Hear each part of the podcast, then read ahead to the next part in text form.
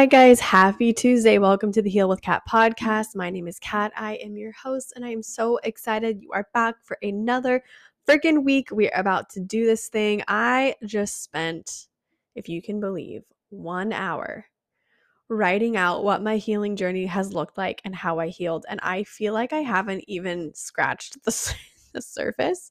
I tried to get everything into hopefully an hour.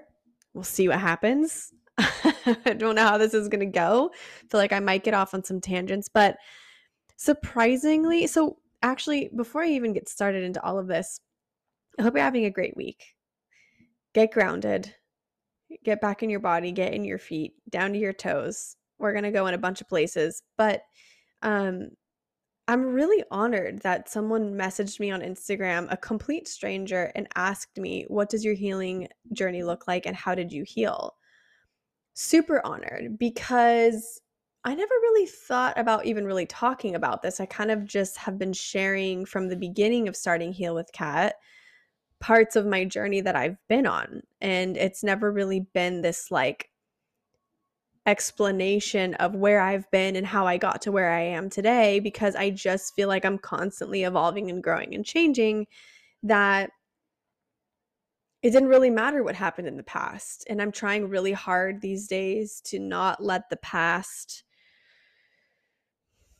what's the right word? Like take me captive almost. Like I find that, and I've do I've been doing this for a long time. Like I I use the past and my trauma as excuses to like not move forward sometimes, which I think we're all guilty of doing. We all have our stories and all of that. But I guess I don't really talk about my healing journey very often because I kind of saw it in like a more of a negative light. Like every therapist and every healer that I've ever, ever worked with has said, especially towards like the later years of my twenties, um, has I'm thirty-one now, has always said, you've lived ten different lives in your twenties. Like every year was a new life. And I was like, dude, I literally still feel like that. But it's true. I've lived a lot of life in my thirty-one years. And um, I'm grateful that in many ways it could have been worse. And I'm grateful that in many ways the worst of what I experienced wasn't... Uh, didn't hold me back from still becoming who I was meant to be. And I really want to like start off the episode by reassuring you, like, and I'm going to try to say this as, as eloquently as I can. No matter what path you take, you are still going to reach where you're meant to be. Like I... dabbled in and out of spirituality for a long time. I tried a hundred different things before I ended up where it was meant to be. And I believe very deeply in my heart, and I believe this for every person, that even if it takes them sixty years or if it takes them twenty-nine years, people end up getting to where they're supposed to be, no matter what path that they choose. And I really believe that if I would have continued teaching yoga full time, if I would have gone this way or that way or stayed at my old job, eventually I would have reached a point in my life where I would have been faced with the door of, do you choose spirituality or do you choose the norm, and what are you going to choose? And I would have been faced with that choice until I decided that, you know, I was going to pursue one or the other, basically. Until I decided like that spirituality like was the way for me. And I think that's the way for a lot of people, especially who are destined to be healers on the spiritual path. I think the door comes to you and knocks at you, um, and you have the choice of deciding if you want to move through it or if you don't. Ooh, it's eleven eleven. So with that being said, I'm going to go through almost a decade, and don't, don't cringe. Like if I heard that listening to a podcast, I'd be like, holy shit, here we go. I literally, I tried to keep it detailed, but also not lengthy, if that makes any sense, at the same time. But my healing journey, like honest to God, started when I was a kid. Like the earliest that I remember is like being five years old and being intuitive. I just didn't know what that looked like at that time. I ident- identify as an empath. I'm very empathic. I've always been highly sensitive. I can feel everyone's energy around me.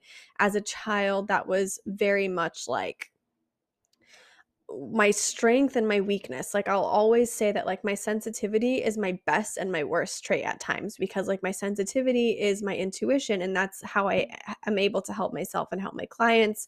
But at the same time, on the other side of the coin, my sensitivity can get in the way of my personal relationships, and it can get in the way of my business. So I find that often that our gifts are usually the things we have to work through the most. But I do love being a sensitive person because it allows me to be a more loving person. It allows me to use my heart more. And it led me on this beautiful path. But the real, the real beginning of my spiritual journey started when my grandpa Joseph passed away in two thousand ten. He passed away in December, December eleventh, tenth or eleventh of two thousand ten. And the passing, his passing did something to me that forever changed my life. The weird thing is that the night that my grandpa passed away, I lived in San Francisco. And my health was really bad at that time. Like, I was in and out of emergency rooms, dealing with vertigo, migraines, endometriosis flare-ups, and fainting all the time, and kidney infections and U T Is. Like, I was really sick, and I didn't feel good in my body. And I had, I remember that my dad was going to go down to San Diego because he was in Paso building the winery at the time. And he went down, and he, like, didn't want to worry any of us, but he was like, hey, just so you know, like, Jiddo, which means grandpa in Lebanese, he's not doing well. And, like, I'm going to go see him, and there's a chance he's going to pass, like, in the next few days.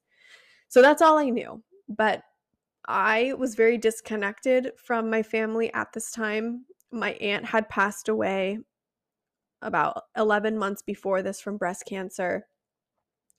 I was not on good terms with some people in my family. And then my grandma was really sick too. So there was just a lot of stuff happening in my family at this time. And I wasn't really close with my family. I, the night that my grandpa passed away, I didn't know that he was passing away. No one had kept me in the loop. My dad was going through his own grieving journey. My mom and my dad were kind of in a weird place in their relationship. My mom didn't really know what was going on. You know, death is weird. There's no right way to handle death. And especially when it's someone like the patriarch of a family, like my grandpa was, like, it was very hard for all of us to cope with this loss, because I think a lot of people in my family stayed close and stayed together because my grandpa was still alive and my grandma, and we didn't want to, like, disappoint them. We wanted to, like, stay together for the family. Um, and, you know, in, especially in Lebanese and Middle Eastern culture and tradition, like, the grandfather is, like, very much the patriarch of the family. He's, like, everyone respects him and loves him and, like, cares about him and just has a lot of reverence and devotion to him, which is very beautiful. So we all felt that way about my grandpa, and we just didn't want to, you know, we didn't want to, we didn't want to I think as a family, we didn't want to really admit that, like, my grandpa was really passing. I think it was really hard for everyone. So then, so the night that he was passing away, I didn't know. I remember coming home from school, and I was, I remember specifically having a very good health day. I was, like, feeling good. Everything was good. And I got home, and I started getting very sick, like, very, very sick. Throwing up, passing out. I had to call my roommate and be like, can you like, can you come home and take care of me? Like, something is very wrong with me. I felt very, like, vertigo-y and just felt very much, like, out of my body. I thought I was just sick. Like, it was normal for me at that time. And then my dad ended up calling me, like, around midnight, and he said, Jiddo just passed away. You know, we're going to deal with this as a family. Like, we're going to have a funeral soon and all of that. My dad was doing his best. He really was.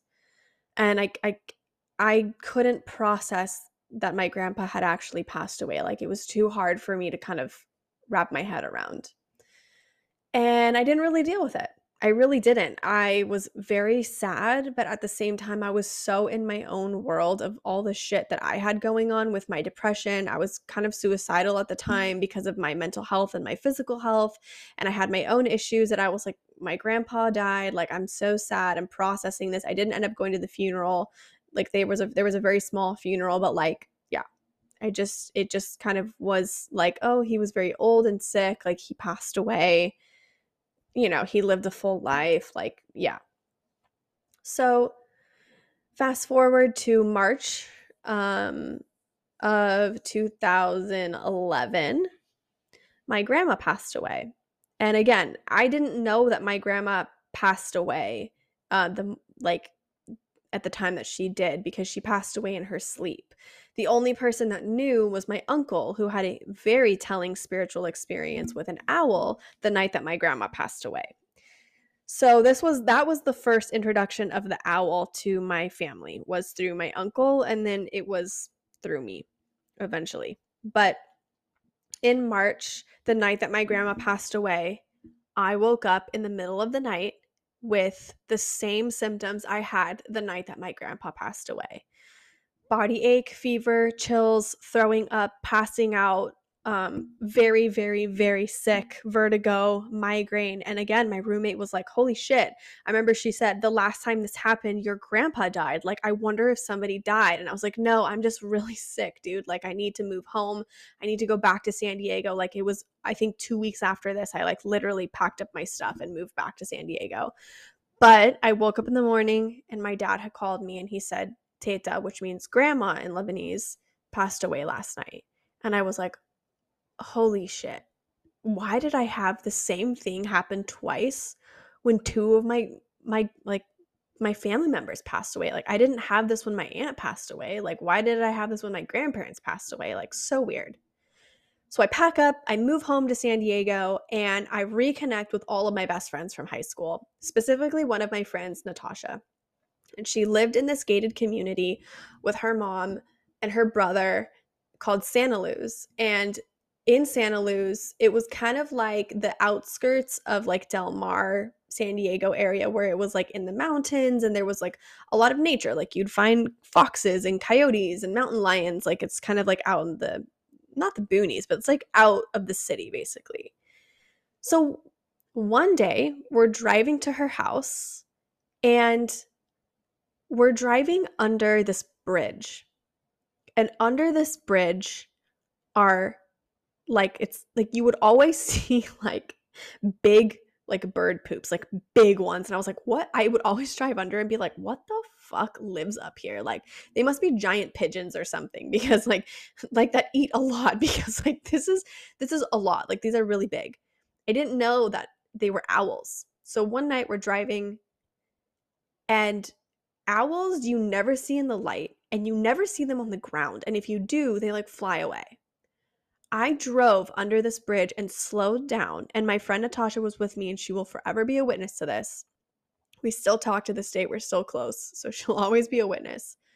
I drove by and I looked over, and I swear to God, I made eye contact with this owl. I'm getting goosebumps talking about it. It looked into my fucking soul. And I got a vision that flashed in my head of my grandpa. The owl stayed there until I drove past it, and then it flew up underneath the bridge. And I was like, dude, I think that that's a sign for my grandpa. She was like, how do you know? And I was like, I don't know. Like, I didn't understand third eye and intuition and all of this point at this point. Like, I didn't understand any of this. But I was like, I think that that was, I think that was a sign for my grandpa. So I go home and I Google meaning of seeing an owl. And the first article that pops up, or like the first or second one, is the meaning of seeing an owl in different cultures. And at the time, Natasha's mom was with someone who uh, was from Africa. And he was saying that it's like a bad omen in Africa. And I was like, no, no, no, that doesn't feel right to me. This felt like my grandpa. Like, I literally looked dead ass in the eyes of this owl and like felt my grandpa. Like, yeah, like I just knew. I knew it wasn't a bad omen. So I, I'm reading through this website, and it says Russian culture, African culture, blah, blah, blah. And then it said Middle Eastern culture. And underneath that, it said, in Middle Eastern culture, owls are seen as a representation of a soul crossing from, from one realm to another. I literally am going to cry. Like, I get goosebumps every time that I talk about this story. That was the first introduction to my healing journey and to my spiritual journey. That was my first, like, okay, wow. So So people on the other side can communicate with us when they pass over. And it started to open my eyes to believing in something other than what I was told, like growing up in a very Catholic household. It challenged all of my ideas of what life was, all of them. And from that point on, for like, actually it was for two, two or three years, two years, two years that like I saw owls all the time, and it would be white owls, and they would fly over me when I needed them the most. And it was always a recognition of like me knowing that my grandpa was with me. The last time that I ever heard and saw an owl was three days before I was moving from San Diego up to Paso Robles in the central coast of California to like change my life, start over, and like move into a different chapter. And I was sitting in bed and I was meditating, and I started hearing an owl hooting. And I had a balcony in my bedroom at the time, so I literally stood by the balcony before I opened the door because I didn't want to scare the owl away. And I literally said, like out loud, I was like, "Jiddo," and it like ho- it like hooted, and I was like, "Oh my god!" And I was like, "Is are you like what is this?" Like like I tried to tap into like myself, like, what is this a sign for? And I kept feeling this, like, you're done with this chapter, you're done with this chapter, you're done with this chapter.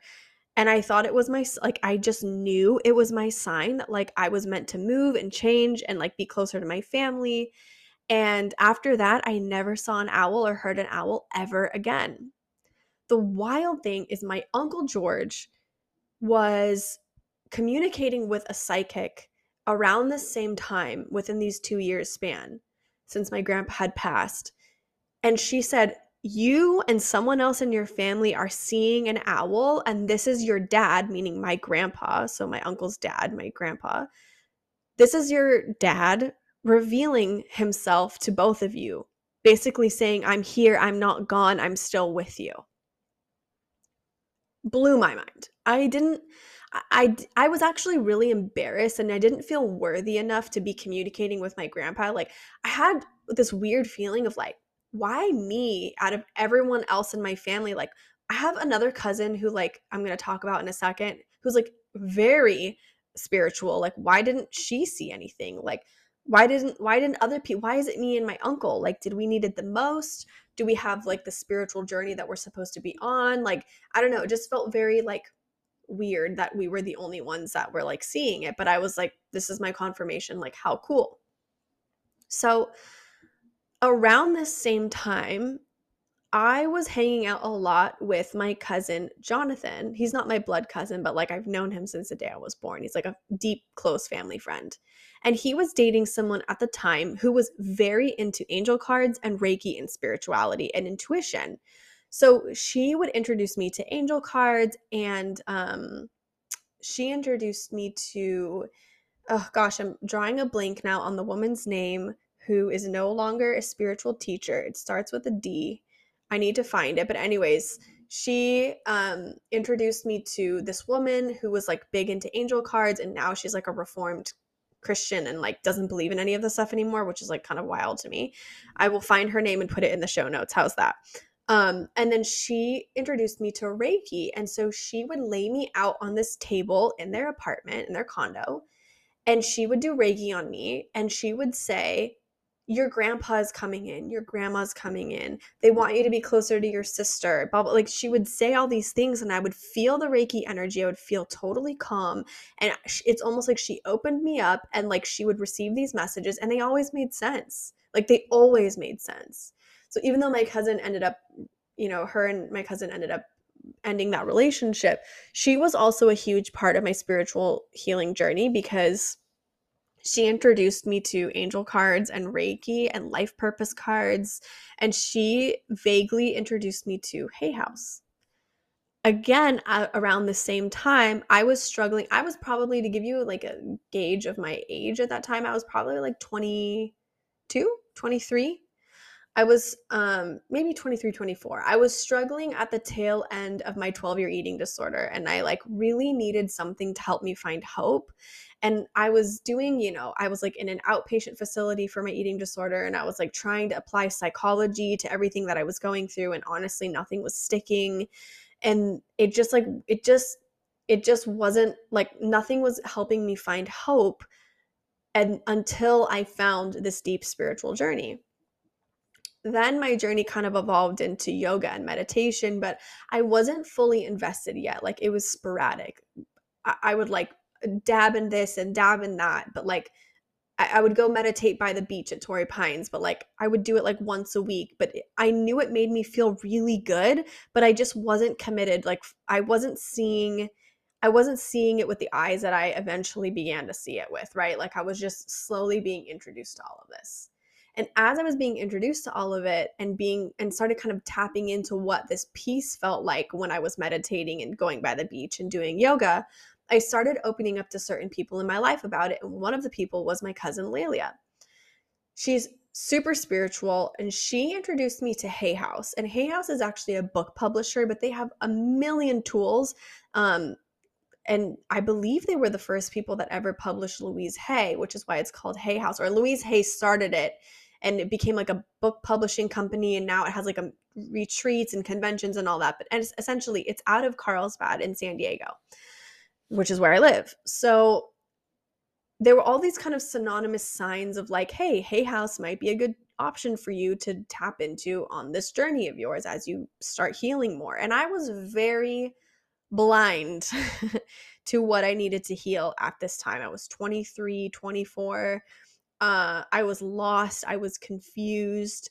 Um, I just felt like I had a bigger purpose in what I was really doing at the time. I was closing out my denim business that I was doing in the fashion industry. I was moving to a small town in the central coast of California with my ex, and I wasn't even sure how I felt about it. I wasn't sure how I felt about the relationship. I wasn't sure about being closer to my family. There were just a lot of things that didn't feel aligned for me, but I honestly was just searching, like I said, for hope. I needed hope to know that like I could live a beautiful life one day, and it didn't have to be this confusing and this, this bad. At this point, I had attempted suicide once, I mean, officially once. I had a therapist who told me like a second time was like an attempt, but like I didn't really feel like it was, but they said it was. So I just, at this point, like super vulnerable, but I had attempted it once officially, I guess unofficially, like a second time. And I was very, very, I was hiding, I was very quiet about it. I was hiding it from everyone. Um, and the people that I did open up to about it did not handle it well. Like, I'll just put it that way. Family members and friends, it was a judgment and it was a criticism of the response. And all I know is that that taught me that when somebody comes and says to you, like, they wanted to end their life, I learned how not to respond, basically. So The the the diving into Hay House and the obsession with it, I mean, I would listen to Hay House radio all hours of the day. And as I was listening to Hay House and I was doing the Hay House meditations and I was getting into Wayne Dyer and Anita Moorjani and Marianne Williamson, you know, like the O Gs of the new age spiritual world in a lot of senses, um, I started through listening to all of these talks, realizing where my trauma was, and what I needed to work on, and what inner child work was, and what P T S D was, and how it affected the physical body, and kind of just all the things that I'm so deeply into today and are tools of mine and that are, support me and support my clients. Like, this is where I learned all of it, is Hay House radio. I read Wayne Dyer's books.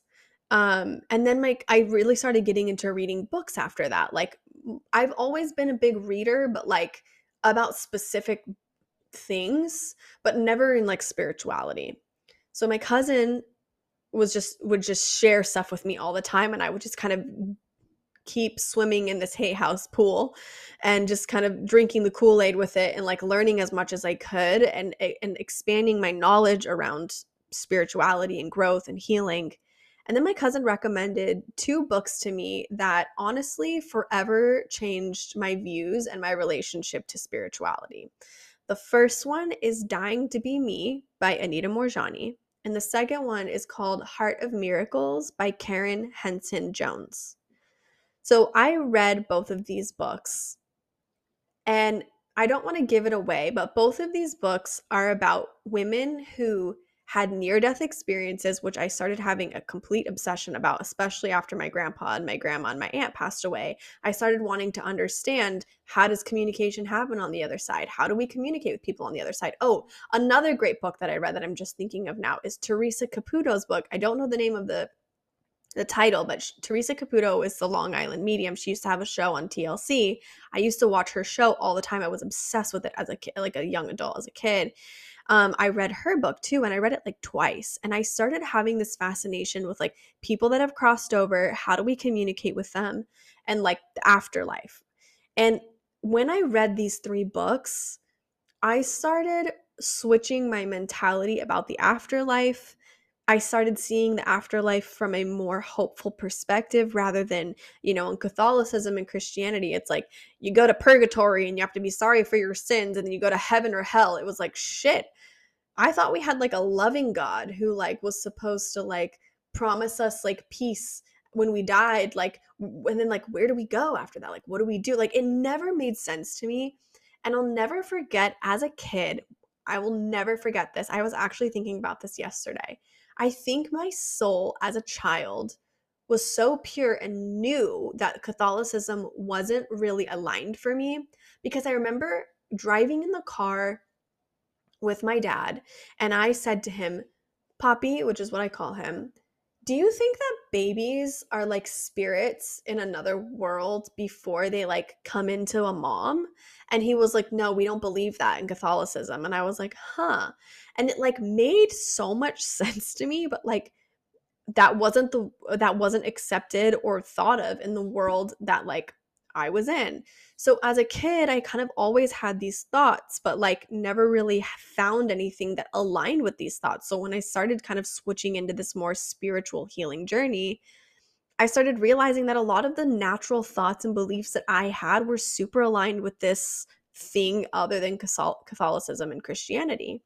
And most of all, I started realizing how not alone I was. Um, And and throughout my life, I had always been like in talk therapy. It actually started when I was like really young. I was in talk therapy, but then had a huge break until I was sixteen when I witnessed a car accident of a Chargers football player. Um, his name was Terrence Keel. Actually, that same friend, Natasha, that I had seen the owl with, she was with me with her boyfriend at the time and his friend. It was on the fourth of July, and essentially my friends and I watched him die, crushed under his car, and that made the biggest mark on me in my life. And I started going to a therapist. My mom helps me find one, and that therapist at sixteen years old, at sixteen years old, which I could go off about this, I started going on antidepressants. And I, I mean, I could go off, but I didn't understand what P T S D was. And I had only really been dealing with my trauma and my tr- depression through like traditional talk therapy and medication, which honestly, there's nothing wrong with either of those things. My issue is not the fact that is not the, like my issue is not with the medication or the traditional talk therapy. Those are very valuable tools in the process of the healing journey for many people. What I have a problem with is the lack of awareness around helping a sixteen-year-old with P T S D who had just seen something super traumatic and slapped medication on it and was like, this should help you at sixteen years old. Like, I felt like there may have been a better, more conscious and aware way of doing things. However, it didn't take me very far, the traditional talk therapy and the medication. I felt like I was stuck in a loop. And so spirituality was like the first thing as I got older that really opened my eyes and showed me that healing can go so much deeper than we can honestly even logically think up. So around this time,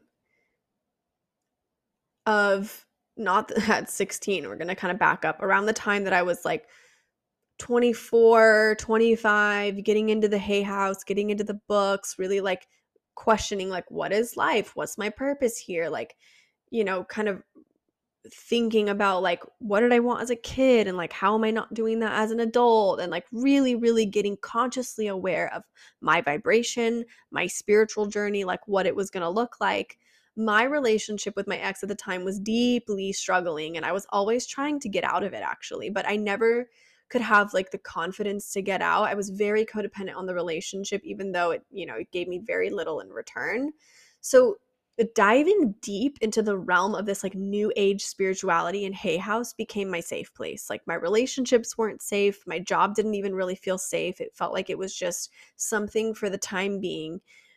And this new healing journey and and the spiritual practice that I had was something that I kept close to the chest for a very long time. Um, and I started to open up to some friends about it. And, and actually, I was surprised to know that they would reveal that they were also interested in the same stuff. And once I kind of started to know and understand that there are spirits or beings out there that were like with me, angels, like loved ones that passed on and such, I actually started to try to communicate with them. I was ballsy enough. I was like, you know what? This is really fucking cool to me, and I want to communicate with them. I think on some soulic level, I knew that I was meant to do that on, you know, in some way, but like, I just didn't know how to start. And I know that like, I'm tapping into a lot of like the spiritual stuff and on the healing journey, but I, I want to stress this, that like everything that I had gone through, everything that I have been through from this podcast, from things that I haven't talked about, that I'm not ready to talk about yet, and whatever will happen for me in the future, the spiritual journey and the healing journey is the same thing for me. It is the same thing, the same themes and the same lessons and the same, I mean, it's all bringing me forward into myself more, into my healing more. So um, I don't know if people are expecting me to be like, and then I went to this therapist, and then I did this, and then I did that. Like my healing and spiritual journey, which is synonymous for me, is always what has led me into what I'm doing today, which is probably the deepest healing that I'm doing. So we'll get to the the more logistical stuff in a second, but this is kind of what all brought me forward. So as I started to really know and understand that I could communicate with people on the other side, I started testing spirit. And I knew I, w- I started addressing it, that energy, as spirit, although I didn't really fully understand what it meant. I started get, getting into Kyle Gray, who was like angel numbers, and then Gabby Bernstein, who was more like the spiritual therapy side. And so I started kind of learning a lot about um, the healing journey through the spiritual avenue. So one day I said out loud in my bed, okay, Teta, which is my grandma in Arabic and Lebanese, I am going to meditate right now. And I want you to show me a white feather that you're here with me. So I did this meditation um, from Hay House. I think it was, no, no, it was not a Colette Bear and Reed meditation. It may have been Wayne Dyer, or it may have been, well, I don't remember. But anyways, I did this meditation and I opened my eyes and I literally like gazed up like forty-five degrees in front of me. And out of nowhere, I had been sitting on my bed. Nothing was moving. Nothing was being, like, no pillows were being touched. Like, I was just sitting on my bed. A white feather just whoop, whoop, whoop, whoop, whoop, flew down in front of me and landed on the pillow in front of me. And I was like, oh, fuck. Like, I opened a door. And I was like, oh, I can never go back through this door. Like, my life has forever changed. And then I was like, well, if I can do this with my teta, I want to do this with my jiddo, my grandpa. I don't know how I didn't put any of these pieces together, but at this time, I was very into the gym. I was struggling with my weight at the time after kind of getting out of the eating disorder stuff. And I had a very strict routine every single day. I came home from the gym every day, and without fail, I would take my shoes off and I would put them by my bed. And like every single day. And I never put my shoes in the closet. Like I, there was a closet in my room that I never went into. And the reason is, is because after healing my, my eating disorder a little bit in the outpatient at U C S D, I gained a lot of weight. I was the heaviest I've ever been in my life. So I never went in my closet after I gained a lot of weight because it just reminded me of my eating disorder. It reminded me of the clothes I didn't fit into anymore. And it just was really painful to go in there. So I literally took all the clothes, part of my quote unquote eating disorder days, my skinny days, and I put them in the closet. I closed the closet, and I swear to God, I never went in there. I put all of my gym clothes and all my sweats and all the stuff I was comfortable wearing when I was in this other phase of my body in the drawers that underneath my T V. So these were the only shoes that I literally ever wore, those. And then I had flip-flops and then these like other sneakers like that I would wear. So on April sixth, I woke up and I couldn't find my shoes anywhere, like my running shoes. And I had a trainer at the gym at twenty-four hour fitness in La Jolla. And I went every morning, three times a week at nine a.m. And I got up and I literally couldn't find my shoes anywhere. I checked upstairs in my room, under the tables, in the bathroom, like nothing. I went like in the in the other bedrooms. I went in the garage. I went in my car. Like I started getting super frustrated. And then I had this thought that came into my head and it said, go in the closet. And I was like, go in the closet? Why would I go in the closet? I never fucking go in the closet. I hate going in the closet. It reminds me of so many things that I don't want to look at.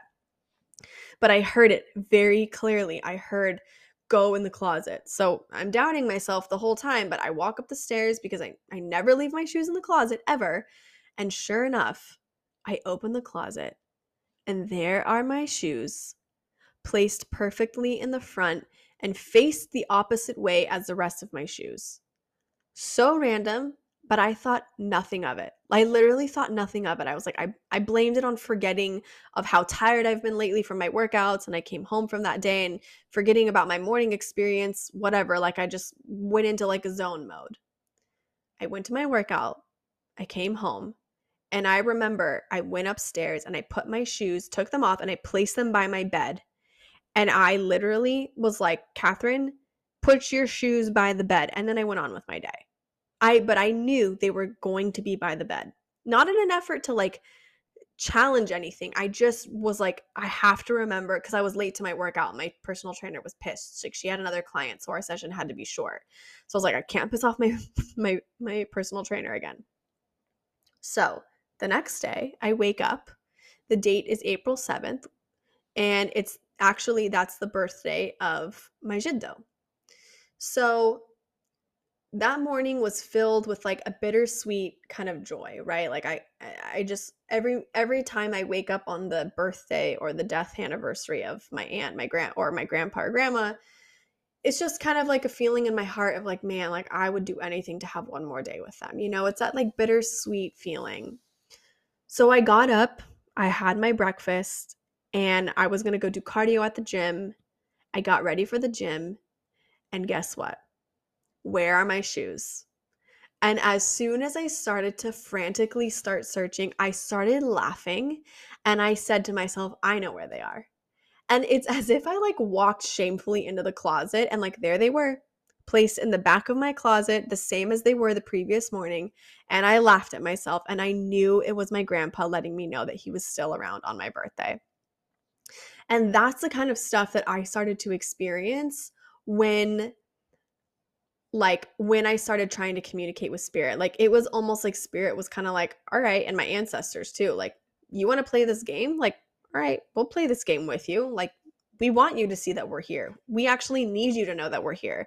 We don't want you to try to take your life again. We don't want you to feel depressed. You have this purpose and this vision and this path that you're about to go down. You have no clue what you're tapping into, but we want you to know that we're here. And we see you and we love you. And we, we're protecting you. It was also around that time where I started seeing the numbers two two two everywhere. And I have seen the number two two two every single day for the last six years since that, since that time. Now, from here, everything started to move very quickly in my spiritual and healing journey. I would ask for signs and I would get them almost immediately. And at this point, I had kind of put psychology aside to kind of dive really deep into the downloads that I was getting, the signs and all the guidance I was getting from readings I was doing with mediums and other healers. And I was starting to kind of put feelers out. Like my cousin was like, oh, I did a reading with this person. You may like it. I would pay for it and I would get information. And then this other person, you know, I kind of just started to kind of dip my toe in like, all right, I know I can do it. These people can do it better than I can. Maybe these people have guidance for me on my healing journey that I need to be more aware of. All of these healers were pointing me in the direction of a healing career and a path, but honestly, I rejected it every single time because I wasn't ready. But they were definitely planting seeds. I also started working heavily with Archangel Michael a lot, and I was writing copious amounts of notes in the notes on my phone that I still have to this day. Like if I scroll all the way down in my notes, I still have stories and wild things that have happened and venting in my phone.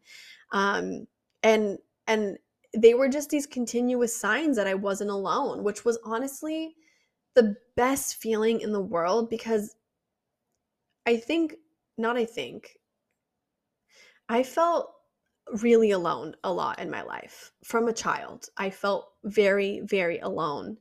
And as a child, because I didn't have the coping tools to express my needs in an environment where my needs were received and met, I isolated a lot. Like that was that was my way, and sometimes sometimes sometimes can't be my way of coping is isolation. And so diving into this this healing journey, just knowing that I wasn't alone was healing enough. And I had an experience where I started to understand that the figures of the Virgin Mary, Mary Magdalene, Jesus, all of these figures in Catholicism that were put on these high pedestals, they started to have a place in my life within spirituality that, that didn't live in the realms of Christianity and Catholicism. And I had a really weird experience with Jesus that I, to this day, will mark me forever. And I didn't actually heal my relationship and with the idea of Jesus until like last year. But I remember meditating this, this Hay House meditation one day. And as I was meditating in my bed, I saw a very clear image of Jesus.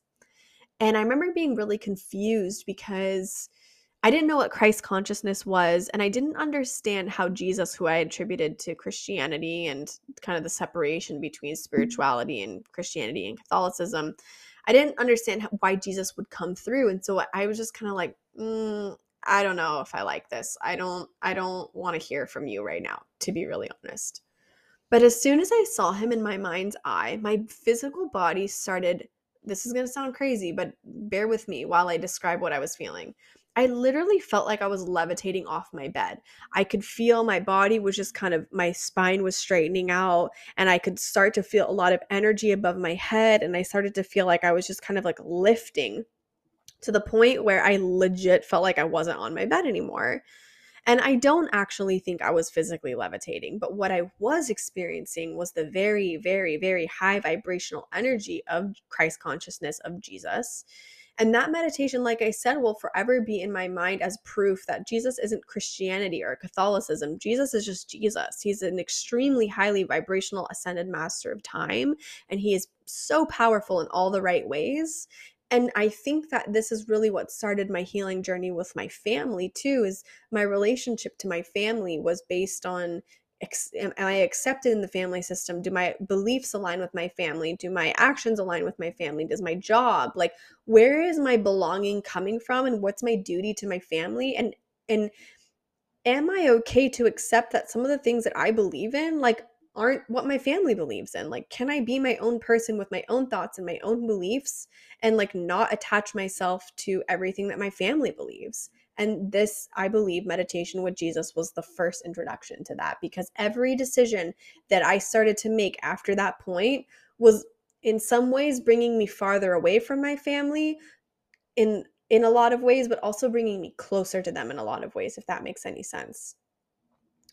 Then on my healing journey, I started to hear things. And this is where it kind of gets kind of crazy. So I had this really wild experience after hearing things in my dreams where like I was half awake and half asleep.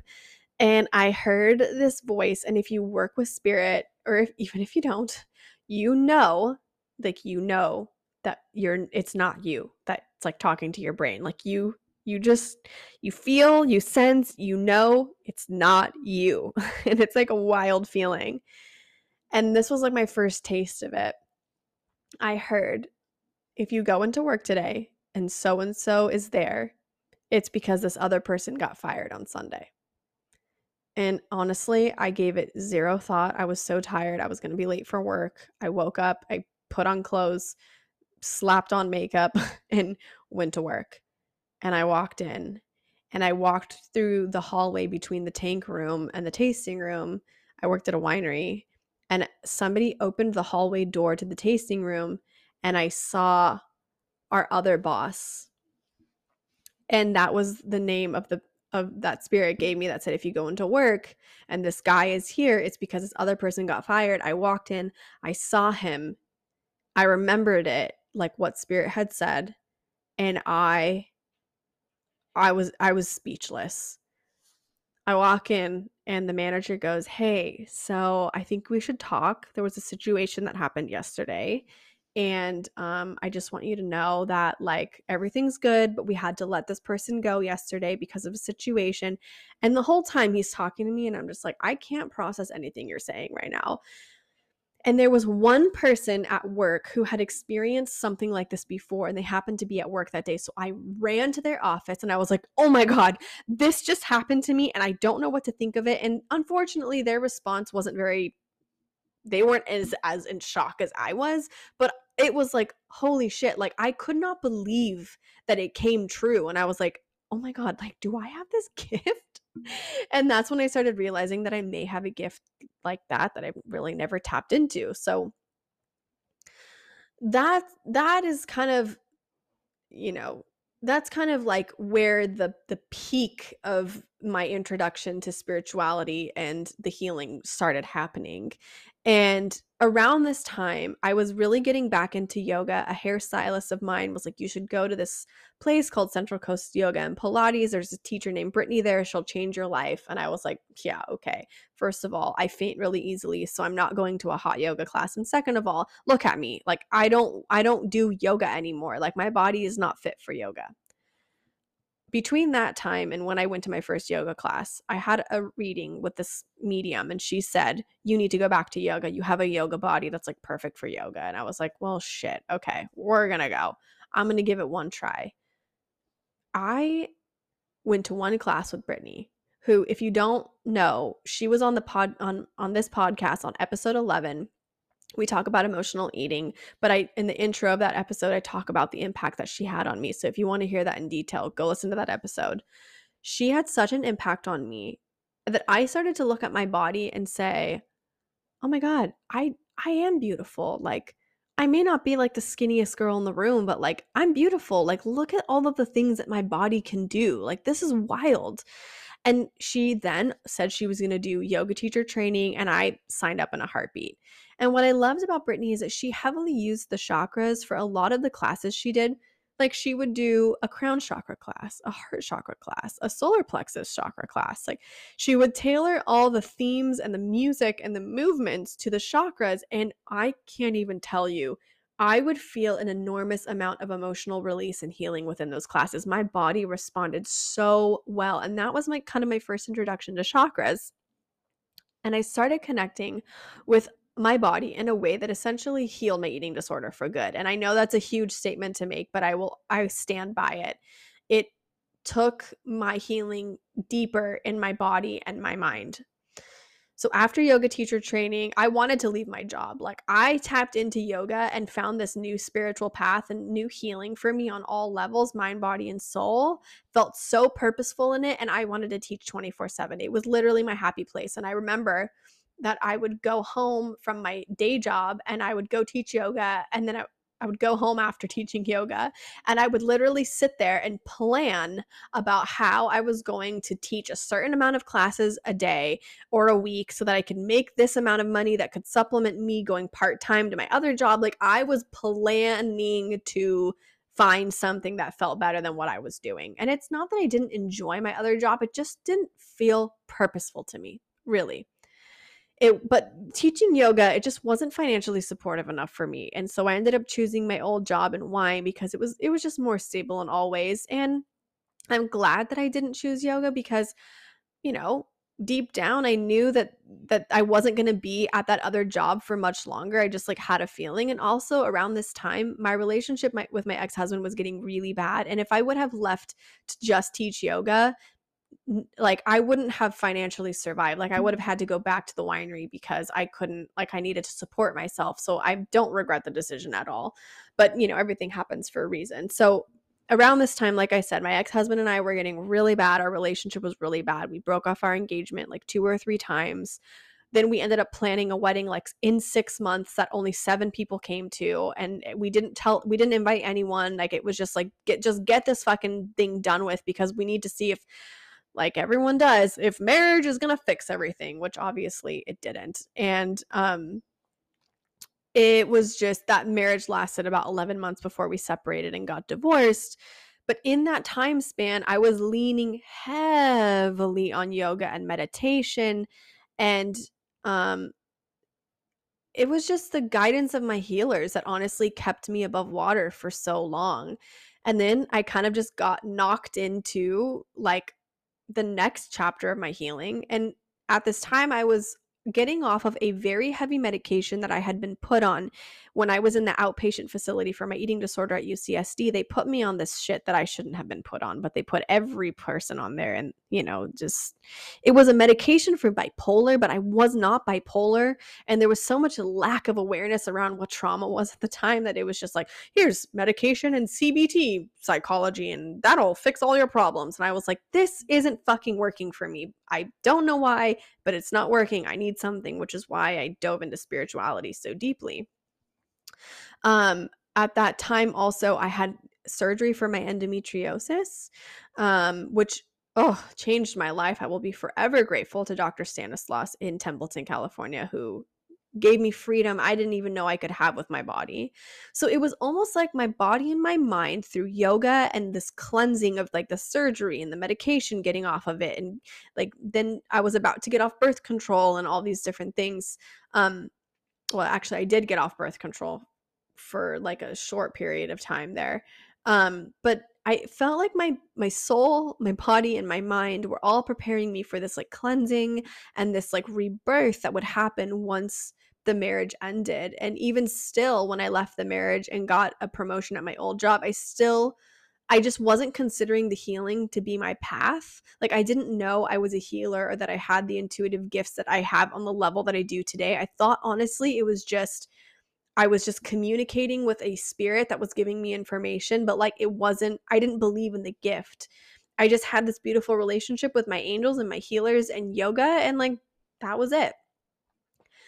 So I was struggling in my relationship, in my marriage, and was very ready to be done with it. We were both very ready to be done with it. And I had this conversation with someone in my family who had been to this place called Onsite, and it's this beautiful retreat center in Cumberland Furnace, Tennessee. And essentially, they said to me, I think you should go to Onsite. You know, divorce is is is an option. It's not off the table for both of you. And if you go to Onsite, don't be surprised if you come back and you don't want to be married anymore. And for the first time, I was kind of like, well, shit, we should give this a try. So three months after I asked for a separation, which was pretty, it was pretty mutual for the most part. I mean, he, we both had our own issues with it, but it was ultimately, we knew it was the right decision, and we, we made it as amicable as we could. I went to Onsite and I told my ex-husband, I said, listen, I'm going to go to this place, and I'm going to come back and I will know if we're meant to stay together or not. I just had this intuitive feeling.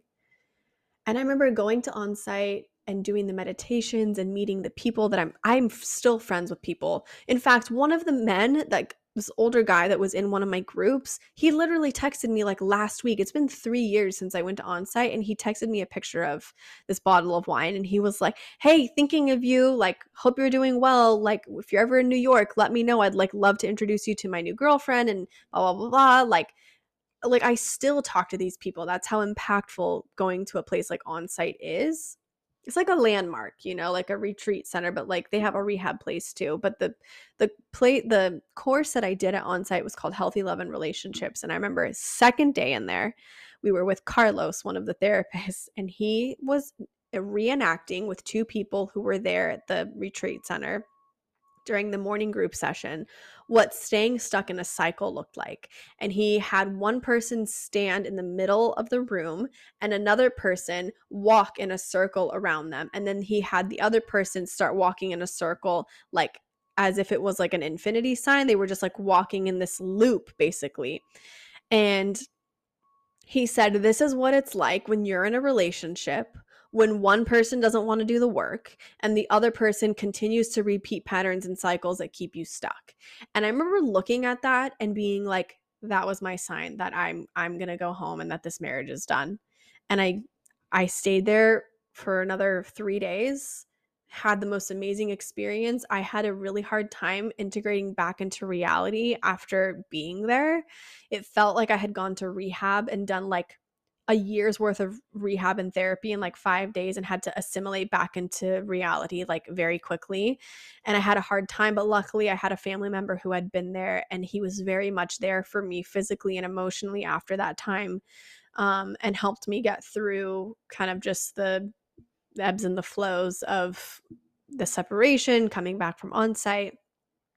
And I came home and I met with my ex and I said, we are walking and repeating circles and cycles that are really unhealthy for both of us, and this is very dysfunctional, and for our best good, like, we need to end the relationship. And we did. We filed for a divorce, and in December of two thousand nineteen, I was officially divorced. Around five months into the separation and starting the divorce, I started working with a healer named Kelly White, who told me about family constellation. And if you want to hear the full story on like how I There's this a really cool story about how like I almost missed one of my flights, and I got invited that like very like spontaneously by my cousin to go to this retreat in Portland for Hay House, and we wanted to see James Van Praagh speak. Like, if you want to hear that whole thing about how I discovered Kelly White, you can listen to episode fifteen, and in the first fifteen minutes on the episode I talk about my journey with family constellation. But I started working with Kelly. I did a reading with her, and she essentially was like, you made the right decision. He's not your person. You you came here to be with someone in specific, but it, you need time to heal before you even meet that person. But just know that that person is like preparing themselves for you because they know that like you're coming in the future. Like, you know that they're coming, but like there just needs to be a lot more healing that happens. And she said, and you're going to do something with this family constellation therapy. And I was like, uh, listen, I don't know if you know my family intuitively, but like my family, like, would never let me heal them. I didn't realize that it's energetic. I thought that it was like in person. I was like, my family's got their own shit going on. Like, they are not gonna like, they're not gonna want me to heal them. Like, I don't think they think there's anything to be healed. Like, we just see the world in different ways. And she's like, well, if you change your mind, there's this woman named Carrie Gagne. If you want to work with her, I'd look into it. The pandemic happened, and I started working with Carrie. And that story is also on episode fifteen. And so twenty twenty like wasn't a very spiritual year for me, really. Like, it wasn't even a hard year. I had a lot of fun, like working in my old job, my first like year or two in social media, working for the family winery, and I was dating and just enjoying my first full year single and free. I was going out whenever like I could, even though there was the pandemic. Like, I was kind of making the most of like, I'm free, I'm single, I live alone, I'm unattached, I don't have anything, like I'm amazing, I'm good, like I'm happy. Um, twenty twenty-one, though, was really the year where everything started happening. The intuition came on full force. I started journeying um, I, and building my intuition like a muscle with Nikki Novo's courses. I met my guides. I got the message that I was a healer and I came here to heal others who struggle with family trauma as well. And I started communicating with spirit on a daily basis. And after my very first family constellation session with Carrie and our coaching together, I knew that this is what I had been searching for. It was the perfect opportunity for me to live in my truth and to leave my job. And I knew that it would take time for me to leave my job because it was like such a huge risk to leave. And I also knew that I'd be met with a lot of judgment or skepticism, but I knew in my heart that like, this is what I needed to do. So I did, uh, I think I did like eight family constellations in the span of six months. And I was also doing readings. I also started um, doing card readings for myself and connecting with one of my guides specifically. At this time, I had three guides. Well, yeah, I had three. three guides. I had an introductory guide that came in. It was short and quick. She was like, hey, I'm here to introduce you to these people, these guides. And so I was introduced to my guide, Nathan, and then my guy, my other guide who came in for like two years or like a year and a half, a year and a half, actually. I thought their name was Marianne. It ended up being Mariana. It kind of evolved into this other thing. I learned that guides will show you images and visions of themselves so you can accept and love them until they're like ready to show you who they really are. So um, I started connecting with one of my guides more named Nathan, who actually, it's funny. Nathan is, uh, he told me that he's been here since the day that I reincarnated and he'll be with me until the day that I cross over and he'll be there waiting for me on the other side. That he's like a newer guide, um, that we've had a past life together um, in Arcadia in Greece, and I'll kind of get into that. But essentially, Nathan was my main guide of communication. He's the one that actually gave me my boyfriend's last name before I even know, knew who my boyfriend was. Um, he gave me a bunch of clues about my boyfriend and things that would happen between us. And he spoke about the longevity of this relationship and it kind of being like the long haul, and even told me that we had a past life together where like I didn't choose my boyfriend in a past life and it deeply hurt him. So part of me coming back and choosing my boyfriend now was to choose him, to choose myself, to love him with all of my heart and not hold back, because that's the kind of heart healing that like w- we both need and our souls need and our relationship needed. So for as soon as I knew that, even though I didn't know who my boyfriend was, I knew that when I met this person with this last name that I was going to not hold back. And the hilarious thing is, I, I need to do a podcast episode about this, because actually the whole journey of me and my boyfriend is like really wild. But even when I met my boyfriend and I found out his last name, I still didn't choose him. And I, and I didn't, I dated other people, and it took us almost a year from the first time that we met. It took us a year to actually like talk about dating, because we were friends. And it was like this weird, like this weird journey that we went on. Um, but anyways, Nathan was the guide that told me what, who, when, how, all of it.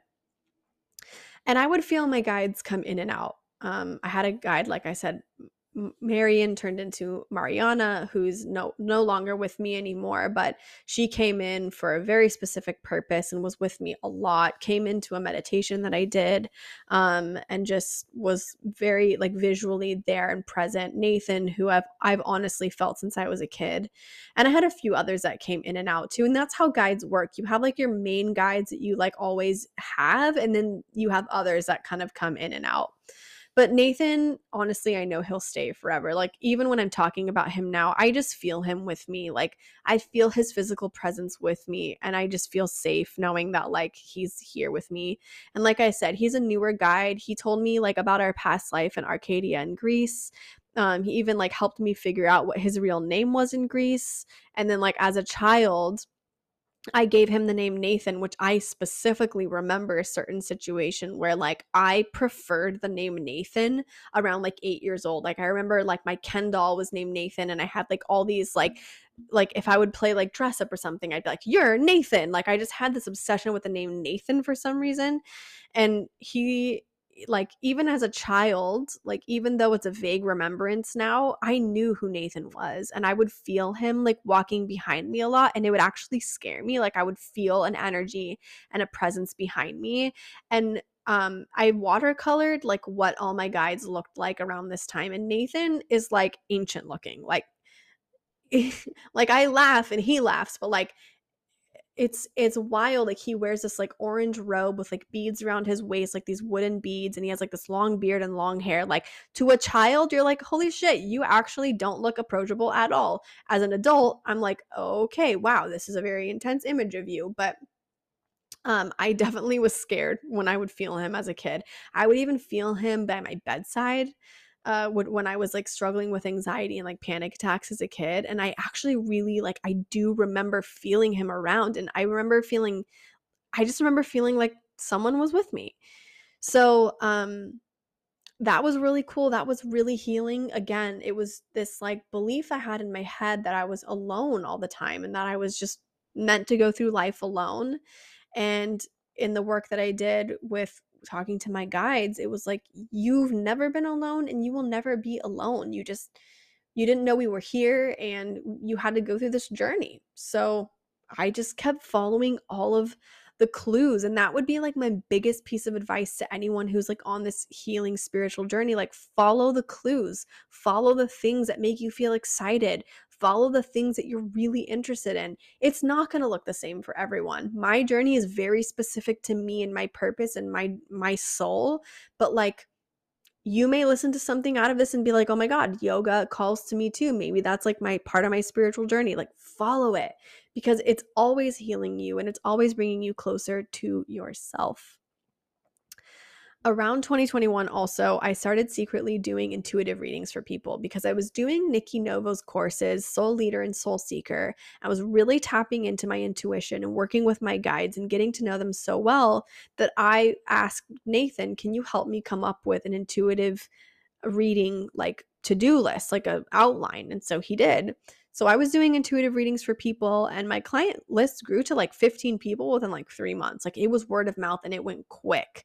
And honestly, I still work with a couple of them today with family constellation and other things. But I learned to read people intuitively through the chakras, and that's my preference. And I love the chakras. They're just energetic meridians in the body that hold information, and they manifest sometimes physically, sometimes emotionally. But the chakras give us so much deep information.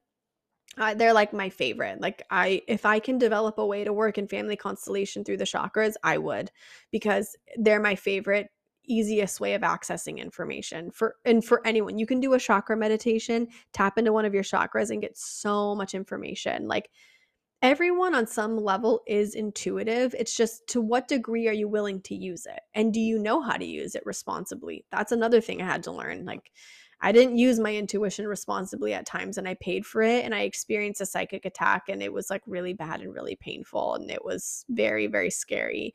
But eventually I healed, and, and I was okay, and I built my protection around me. And, um, you know, a lot of the healing I was doing at this time, like last year, was just deeply spiritual. Like the only kind of psychology work I was doing was, I think I did like a course on attachment theory, and like that was it. Also, during this time last year, I was meditating like crazy every single day, multiple times a day. If you don't um, know about this woman yet, you should know about her. Her name is Lisa Beachy. I can tag it in the show notes. She has meditations on YouTube, and I've literally done like all of them. And I would hike Torrey Pines and find a place to be alone and meditate overlooking the ocean. And I would journey there with my guides too. And I just dove so far into this spiritual world, and I got so wrapped up in it. Like I stopped hanging out with a lot of my friends.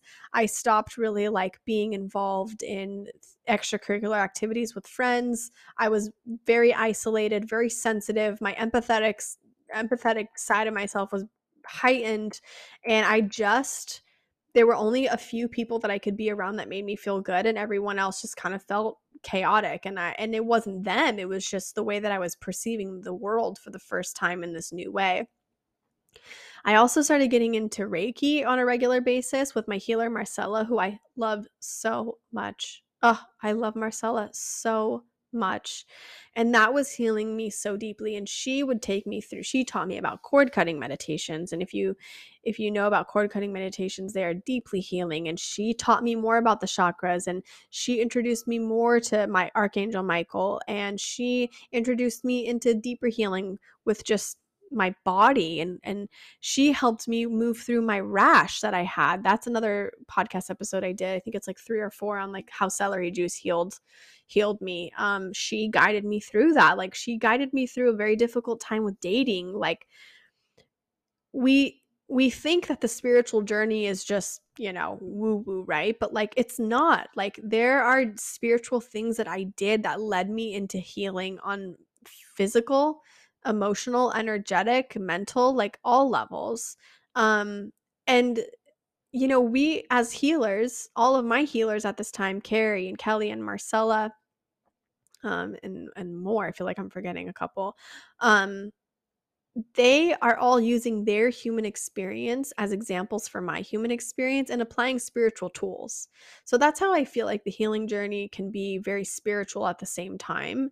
And honestly, after the Reiki sessions, I would just feel so light and free afterwards. I just felt aligned in my body. I felt balanced. I felt restored.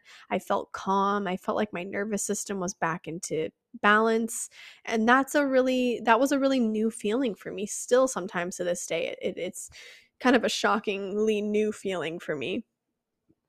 And then I started realizing, like, at the end of twenty twenty-one, beginning of this year, twenty twenty-two, I started realizing that with all of the upper world spirituality stuff I was doing, I needed to start tapping into the human stuff, not just through family constellation, but I needed to look into other avenues. I had done, oh my gosh, I had done inner child work, and I had been working with Kevin, and I'd been doing readings and connecting with spirit with Carrie and Kelly, and I'd been looking into astrology with Kelly, and I had been doing all of these things that were really feeding my soul on so many levels, but there was something missing, and I kept feeling this energetic pull to earth and just kind of the ground beneath me. And I started seeing a somatic therapist who I'm back to seeing again. And then obviously I started microdosing, and I went to the mountains, and I started facing my traumas head on. And I had used my traumas as excuses for a long time because they're so painful. I'm going to do a podcast episode about this, but I think being a victim is part of the healing journey. I think that a lot of us need to feel like a victim to validate our pain until it no longer serves us, and then we can move out of victimhood. But I don't I don't look down on people who think that they're a victim. It's just where they're at on their journey. And I think a lot of people are, in fact, victims to the trauma that happened to them. But the problem is, is when people stay victims forever, right? So I was kind of facing my traumas, using them as excuses, then kind of going in and out of, do I want to attach to the story or not? Do I want to live this way or not? I had, I was like, I don't know, I'm such an empath that everything that I feel, I feel like a hundred times. So like I had to identify, like, what is mine? What is not mine? What's a story? What's not the story? Like I said, just kind of really going through a lot of deep healing. Another thing that I did that's like a tangible tool that you can do is I did To Be Magnetics. Um, Like To Be Magnetic is like a, a program made by this woman named Lacey Phillips. It has to do with like manifestation and meditation. I was doing unblocked inner child, unblocked love, unblocked money. Like I was working through a lot of my childhood traumas while journaling a lot and just pulling cards. And so I was just like, I am not going to hold back. I want to look at every piece of my journey of what feels out of alignment for my next version of myself. And I'm just going to fucking look at it and heal it. And I stopped doing intuitive readings because it felt very codependent for me, and I started getting deeper into the trauma side of things. And you know what? I'll tell you this with full transparency. Staying up in the spirit world is my favorite. I don't have to deal with my human shit. I don't have to deal with the painful stuff.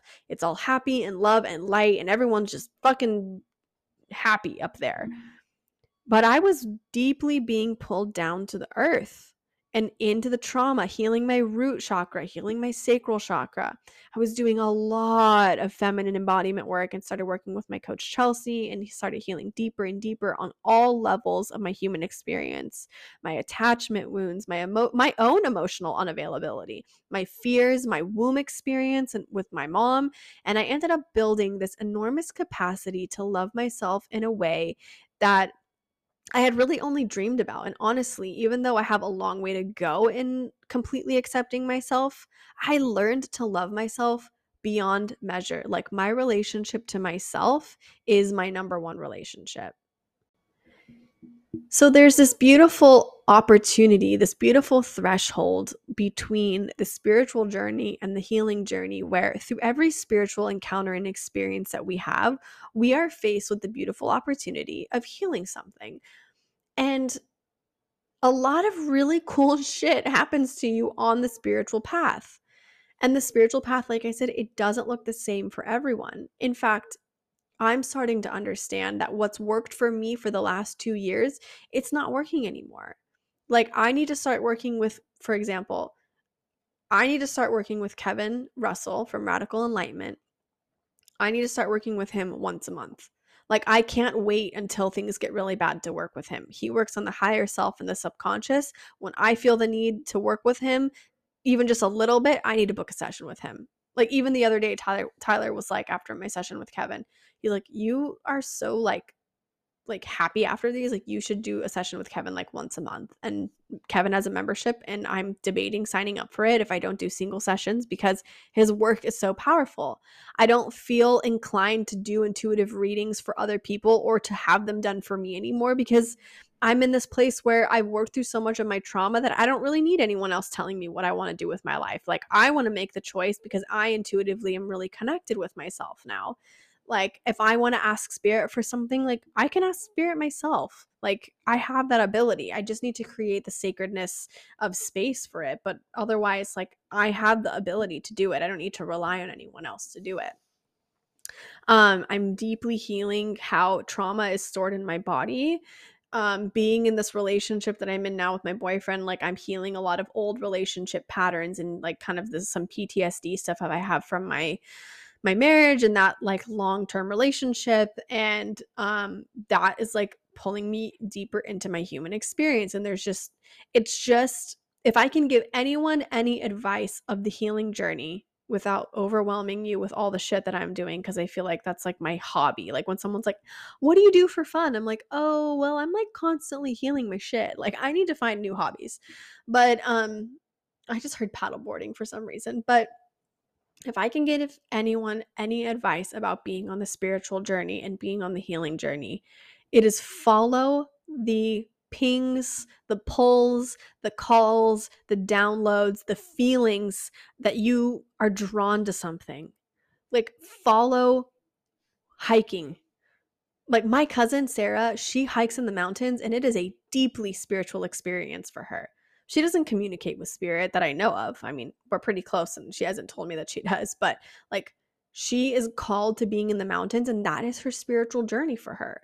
Like, some people are pulled to breath work. Some people love meditation. Some people love to run. Some people love connecting with their guides and using tarot cards. Some people like cacao ceremonies. Like, if you want to know how to heal your life and take your healing into your own hands and be fully empowered in your human healing experience, and you want it to be spiritual or whether you don't want it to be spiritual, it doesn't matter. Follow the calls and the things that you are pulled to. Sometimes you feel them through the heart. Sometimes you feel them through the solar plexus. Sometimes your mind creates this adrenaline of excitement and this rush of like, yes, I want that. Like, follow that. That is specific to your healing journey and your soul's journey of finding peace and finding joy and hope that your life can be worth living, that you don't have to be stuck with all of the trauma and all of the things. Like, you can live a fully joyful, bright, beautiful, happy, peaceful life, abundant and prosperous, like, if you just follow the things that you're called to. Like, even if it means going to church like once, like, fucking go to church. Like, go. See what's there for you. The worst thing that I have ever done for myself in my life on my healing journey is be called to something and not follow through with it. So follow the calls, the pulls, the pings, follow the feelings of desire, the things that you want, the things that make you excited, follow those and dive into them. Don't just stick your pinky toe in there. You're being called to that for a reason, and don't hold back. And you know what? If money or finances is an issue, I offer you two pieces of advice. One, look at your beliefs around money. And two, I promise you there is a free way to do everything. Free yoga classes that are donation based, free breath work on YouTube. I mean, God, YouTube is such a beautiful tool. Free meditations. Like honest, honestly, aside from working with my healers, everything that I did was free. And I will say that even I did, if you could put together all the amount of money that I've invested on myself with coaches and classes and whatever, it's easily over ten thousand dollars. I don't blink an eye at it. I mean, that's ten thousand dollars of the course of like four years, three years, but I don't blink an eye. The coaching, the mentorship, the classes, the workshops, the retreats, I don't regret it at all. Because as I said, it brought me closer to me, healed me, brought me closer to my purpose, and made, helped me love myself more. So I'm not perfect. I'm not sitting here fully accepting of myself. There are parts of me that I am learning to love and accept. There are parts of the things that I've been through in my life that I'm not sure that I feel proud of or that I'm happy that I went through, even though I know that they had to happen. But I don't run from my shadows anymore. I'm savage about facing my shadows, even if it feels difficult, even if I put it off for some time or I kind of get caught up in the rapture of how shitty it feels or whatever, I still fucking show up. Show up for yourself. Number one way you can show up for yourself, follow what you're called to. Always. Listen to podcasts. Those are free. Read books. Go to a library. Those are free. Get Kindle. I don't know. All I'm saying is the healing journey is beautiful. It is the deepest, best work I've ever done in my life. Forever, I will be indebted and grateful to myself that I did the work that I did. That is the, if you ask me, what is the one thing you're the most proud of? It's the work that I've done on myself. Think about a time in your life when you got through something really, really difficult you didn't think you were going to get through, and you you fought your way through empowerment and through strength and through love and through courage. You found yourself on the other side. Think about how good that feels, that you made it through something really difficult. That's what it feels like every day, even when it's hard, to show up and do the work. And trust me, the healing journey is not always going to be rainbows and butterflies. That's the hardest acceptance of it all. The healing journey is going to make you look at something once really painfully or make you look at something twenty times really painfully. It's just part of the healing journey. I always say this, and I believe this very deeply in my heart. We come back, we reincarnate in life to receive many things, prosperity, love, blah, blah, blah, blah, blah. But there are two things that I really truly believe our souls come here, the main two things we come here for. Love on all levels, and to be reminded how loved we are, and evolution.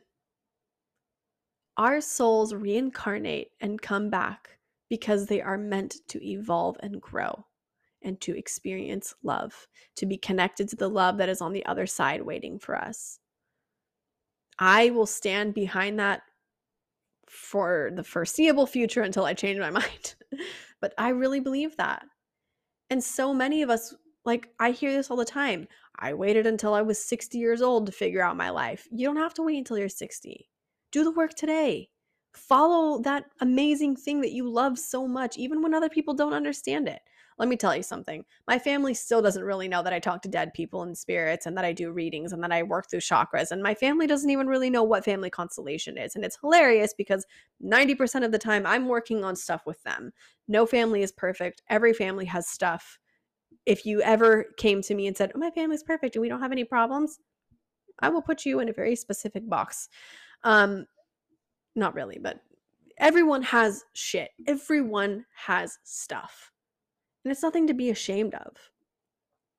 But we come here to evolve and to be reminded that we are loved regardless of the things that we go through. There is no amount of